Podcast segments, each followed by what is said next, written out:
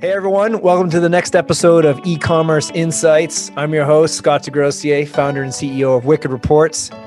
Today I have with me a longtime power user in the worlds of marketing attribution, pay-per-click, scaling brands big, longtime Wicked Confederate that I'm happy to invite on the show here, Anthony Asatero.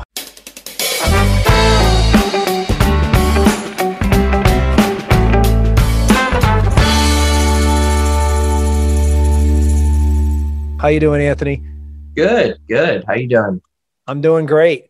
You know, when I was thinking about how to like intro you, you do a lot of stuff for brands, and I was like, you know, if I'm trying to rattle off all the stuff, I'm going to botch it. So why don't you real quickly let everyone know about your business? Yeah, so I own Launch Titans. We're a full service agency, which means we uh, can basically deploy and offer end to end. So we do all the development, all the major platforms, uh, all the marketing work, creative, email automation, SMS, all the major ad channels. So we've got about 40 people now, and all they do is focusing on uh, focus on ROAS and ROI based marketing. So we're big on the philosophy that if you hire us and you're going to pay us X thousand per month, we probably should be bringing back a lot more than that if we're going to keep this relationship. So that's kind of how we start the relationship with our customers. We've done over a billion dollars online. We've managed over 200 million in PPC spend, done tens of millions in email and SMS, all the other channels, ManyChat and so on. That's awesome. How did you first get involved in ad buying? Uh, well, that's a long story. So I've been doing this for 16 years. I left high school to uh, basically go and work in a large company. We were doing real estate sales, half a billion dollars in sales on that project. Very quickly, I took over as a chief marketing officer. And then a few years later, I uh, started an agency and then I started my an online brand. And then I became a partner in some brands. And then I took my team and I made Launch Titans uh, probably about four years ago now. So, very, very long story, but I've been doing this for a long time. I personally learned Facebook and Google and ad buying and marketing, email, SMS, all the platforms. So, it took me a long time to explain that, but long story short, I've been doing it for a long time. Well, I like that because it's very democratic in PPC. Like if, if you're willing to learn and test and, and learn and test and, and you're intelligent, you can succeed. That's literally like yeah. you just, but you still got to put in the work, which, you know, a lot, a lot of people don't want to do that or they say they will, but they yeah. don't. Yeah, exactly. Now, what's your, um, what's the typical type of clients that you work with? Uh, we're looking for pretty much any brand that's doing over probably 50 to 100,000 a month online. Brands well funded, we may work with them, but generally we go to established brands. We're really, really good at taking an established brand that might be just getting into being mid-size and making them really large. We've got a few examples we'll run through in the call of how we did that and so on and how Wicked played a part of that. If you're selling anything online, you have an e-commerce store, you're doing massive lead generation, you're pretty much a good fit for us. So now across t- in 2020 you said you know you managed a couple hundred million in in your day in pay per click what's yeah. kind of like the spread of uh you know google versus facebook and then like pin or bing even or snap? Where are you where's the spend generally getting allocated? It really depends on the client. Some clients do really well with facebook. Some clients do really well with google. Some clients do really well with youtube. The like pinterest and all those other side networks will have like breakout stories where sometimes we'll have somebody that have like a massive Snapchat or TikTok campaign. But generally, we're going to start people in Facebook or Google, probably both. And then we're going to work them into the other platforms as we see success and start to figure out what works for their brand best. Yeah, that's, I mean, you got to be adaptable, not like force yeah. your playbook on yeah. the reality of the market. Exactly. With uh with iOS 14.5 and sky's gonna fall, or no, mm-hmm. or people put their heads in the sand. It's not going to affect anything. What's the early impact you've seen on the spend you've managed? It's not consistent. We've had some clients that came through it. You know, we've had some minor reporting discrepancies. Uh, I, I guess all across the board, we've seen decreases in conversion tracking, right? Through Facebook. Now they're using like statistical modeling to try to guess how many conversions are happening from these devices that don't opt into personalized marketing, which I think only 4% of people on Apple are opting into. Oh my uh, God. Yeah. Yeah, we seen a study the other day where they they took numbers and it was like four percent of people are saying yes to the pop up. So there's obviously a big chunk of data missing. We're seeing audiences just today in a call one of our ad buyers is saying we just got notified audiences are getting smaller now. They're reflecting that in the audience count. Some clients got hit worse than others. Overall, our solution has been to pull in third party attribution more than ever. So we used to bring in attribution when a client got to a certain point in terms of revenue, which was generally pretty high. And they had a lot of different ad channels and communicational channels running at once. So we needed to declutter that and figure out what's going on. Now it's almost like a mandatory requirement that we have some sort of attribution at project start, just because we need that second opinion to verify what's going on. Because in some cases, we're seeing up to 60% less conversions on Facebook than we see through Wicked Report. So it's very important that we have another opinion on should we kill a campaign or not. So that means that those campaigns are really killing it because we're usually more passive. I mean, Facebook doing measurement and for Google's the same way. Every ad platform, it's the fox watching the hen house, right? Yep. I'm not going to say, hey, go spend all your money with our competitor. They just won't do that. Yep. They just won't. Where sometimes we we will just call call the data where it is. You know, we don't have a dog in the fight of, oh, you better have spend it here. We just want to know that we can prove it makes you money or not, so you can decide what you're going to do. So uh, it's interesting premise. Yeah, exactly. So before this update, Wicked would generally come in less than Facebook because take Facebook, for instance, they're only looking at, am I the last stop, right? And they don't look at any other uh, platform or communicational channel. They're just saying, hey, this is the customer and it'll be the last thing we can see before the conversion here, not counting anybody else, right? So mm-hmm. say you have a Memorial Day sale, like it's coming up this weekend, and you blast your list and they're already in retargeting audiences. And then you have all these people buying. Well, email is going to tell you you made the sales in your email platform. And then Facebook is going to say, wow, you had an exceptional weekend. Look at this. You had all these sales out of nowhere. It's not true though, right? And a lot of people don't realize it's not true. It's just picking up sales you would have had otherwise. So Wicked used to be lower because it would help us have a different opinion on is that what's happening here? Now, though, there's so much data drop off with this iOS that in some cases, Wicked, even with decluttering and properly associating all these touch points, mm-hmm. it's still coming out higher than Facebook. Because, see, I used to always find that we would be consistently lower, like you said, particularly the first 30 days, because we're we're taking a sale looking back. Facebook's taking a click and looking forward. So yep. first we get a catch up on 30 days. Then there's the overcount where Facebook's stealing Google or emails credit, which I mean, again, yep. all the platforms are doing it to each other, not just Facebook's most common platform. Yep. Everyone's doing it. And then, um, but then when we would actually show more, it would be on the cold traffic campaigns that took time to convert. Because exactly. then that lifetime value stopped rolling and we could over overcount, not overcount, but we'd show a lot higher revenue than Facebook, but it could take, you know, 60, 90 days. And yep, people are exactly. impatient. They don't, it take don't like a long waiting. time for Wicked to really start showing you those bigger pictures in terms like your customer acquisition and so on. And that data you can't get from Facebook, right?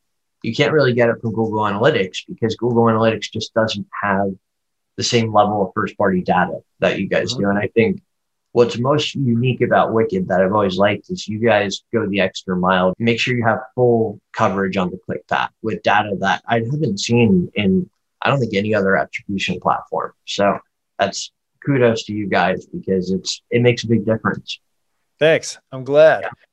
So you mentioned doing a lot of lead gen, and I know you have a lot of you have some e-commerce clients that are pretty sizable. We're mostly e-commerce, yeah, but we have some really big e uh, lead gen as well.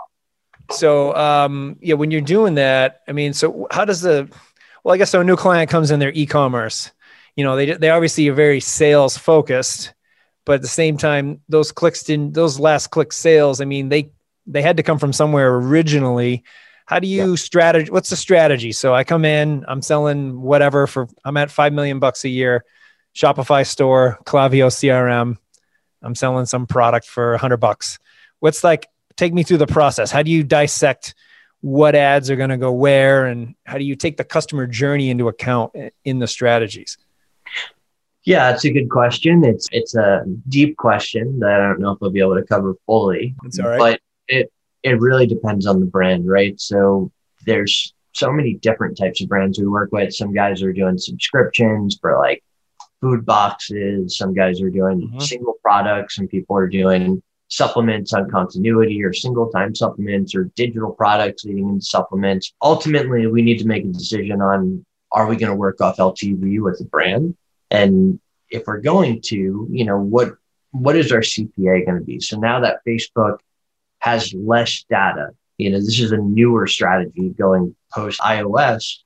We're really focusing more on CPA cost and LTV and average order value. And basically creating a formula to understand that from like a unit economic perspective if we bring these customers in at x you know and we know over the last seven years you guys have been doing this this model should work for you guys. Now that doesn't work for every business. Some business some businesses don't want to front load cash to do that but mm-hmm. like trifecta nutrition is a great example. That's a customer that uh, we deployed with like uh, three years ago. We scaled them over $25,000 a day per platform in different advertising spends, primarily Facebook, you know, they're unit, unit economic based. So, you know, we essentially figured out for them new customer cost, you know, and what their LTV is. And we made those numbers work in a way that we're making enough cash flow up front where we could support the ads and support reinvesting back in them.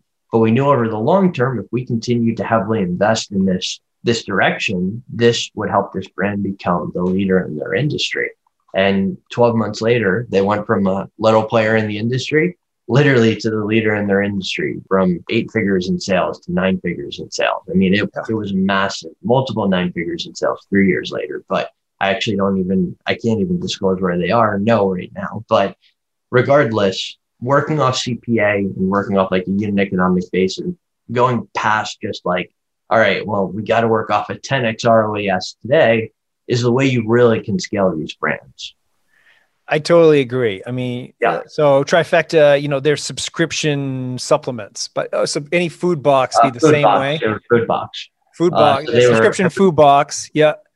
And then the you got the supplement companies or anyone with a lot of repeat buyers.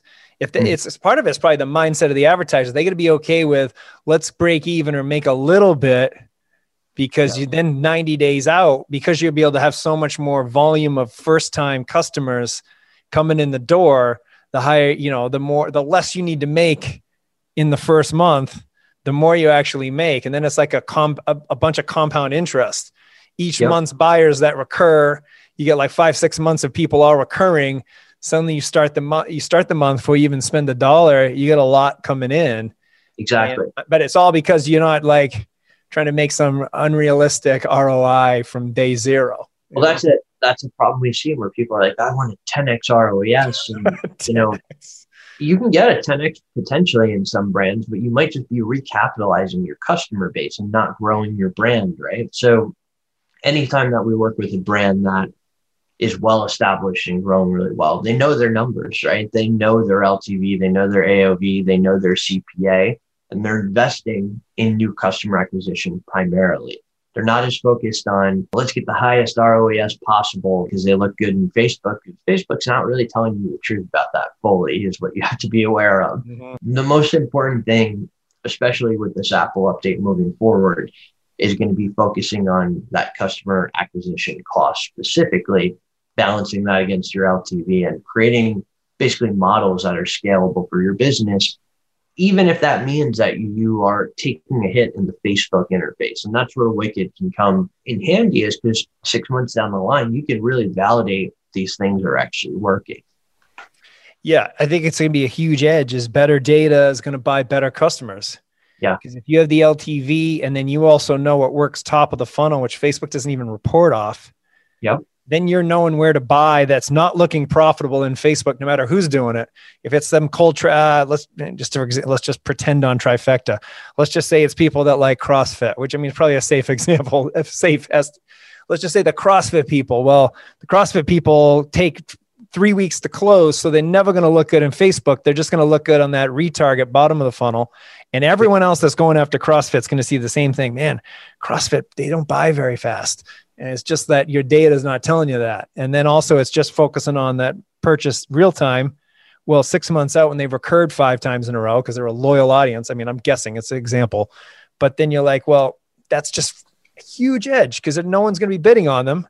Or when they bu- they do bid on them, the, the the financials in Facebook don't look good enough to continue.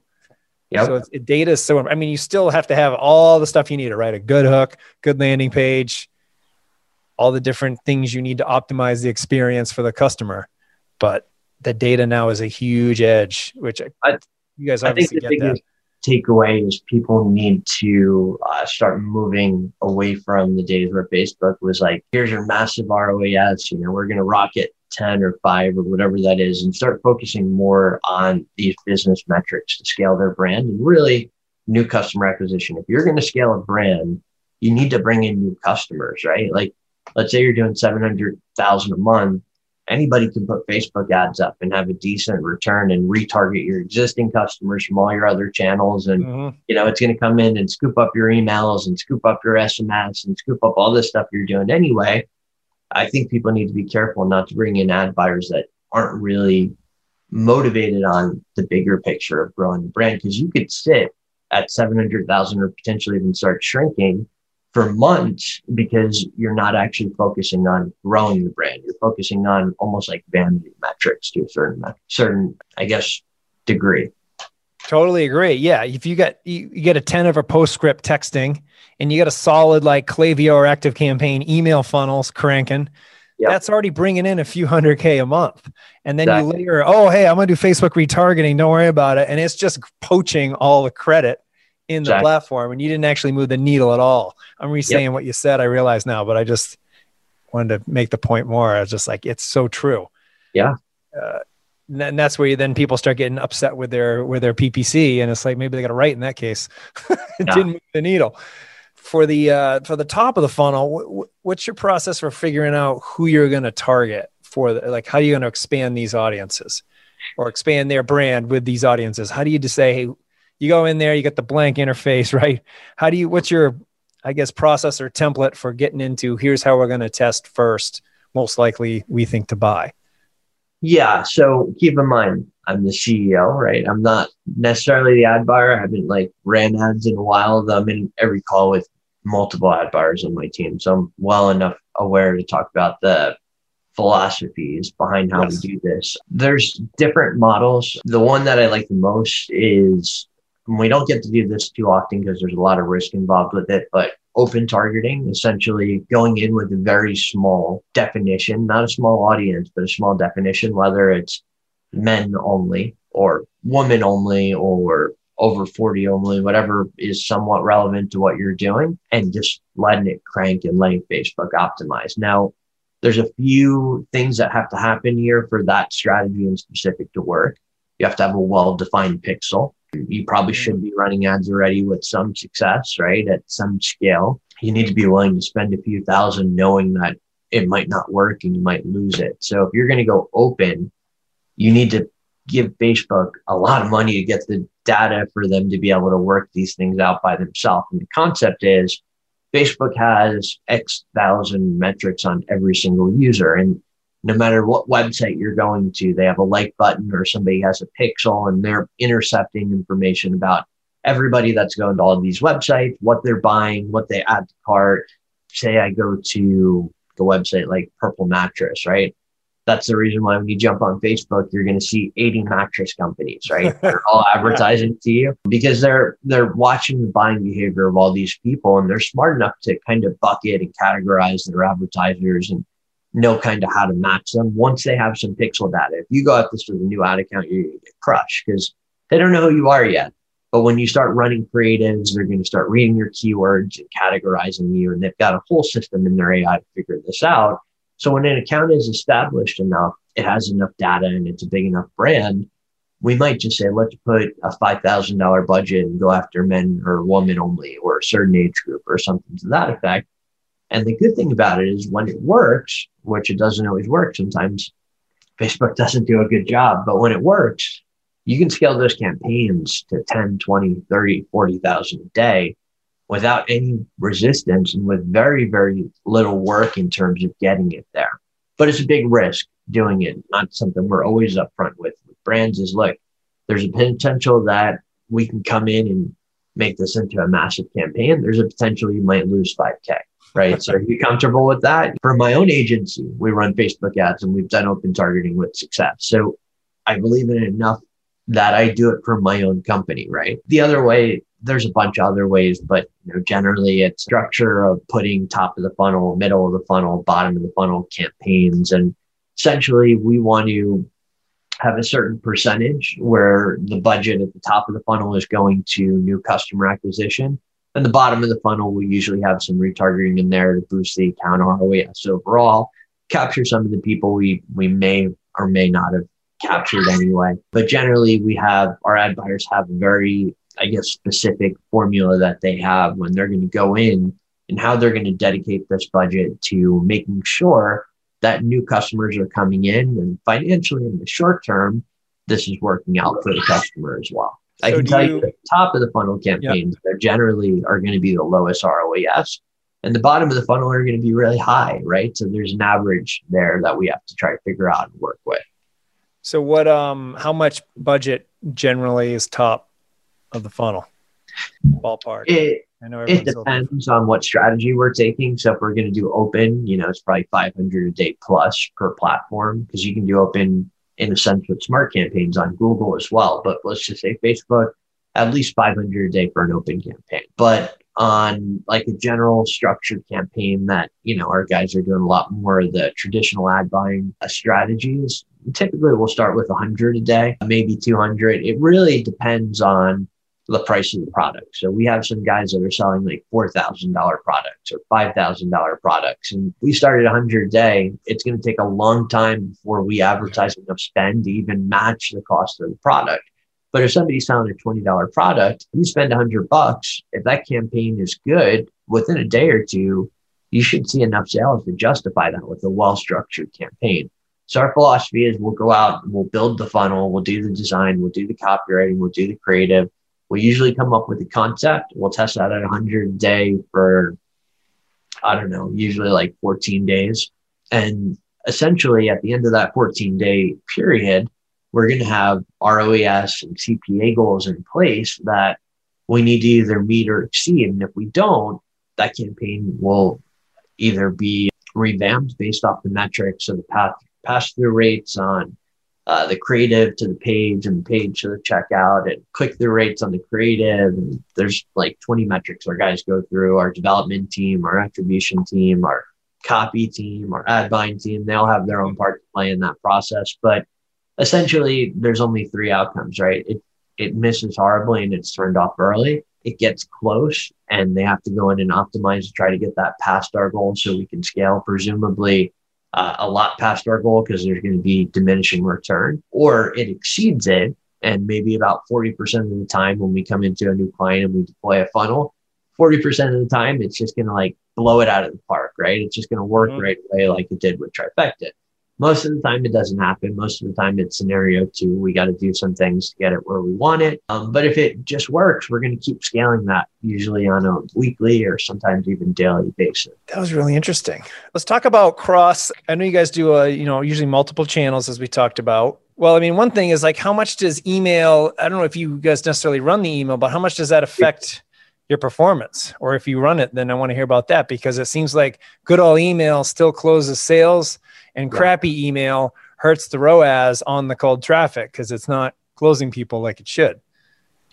Yeah. Can you rephrase that question? So we do the email, we do all the holiday sales, we do all the indoctrinations, the abandoned carts, we do every aspect of email and SMS, all the communicational channels. But can you rephrase the question? For yeah. Me? So how much, how important is it to have that dialed in? because of its impact that has on closing people and it like your top, your top funnel ads might be fantastic, but then this crappy email and SMS is like not closing as it should, and therefore your ROAS is hurting, even though you've bought good leads. Yeah. How, how do you dissect that, and what, how you how do you think about the interplay of what type of ad versus what funnel you're going to put them in from email perspective?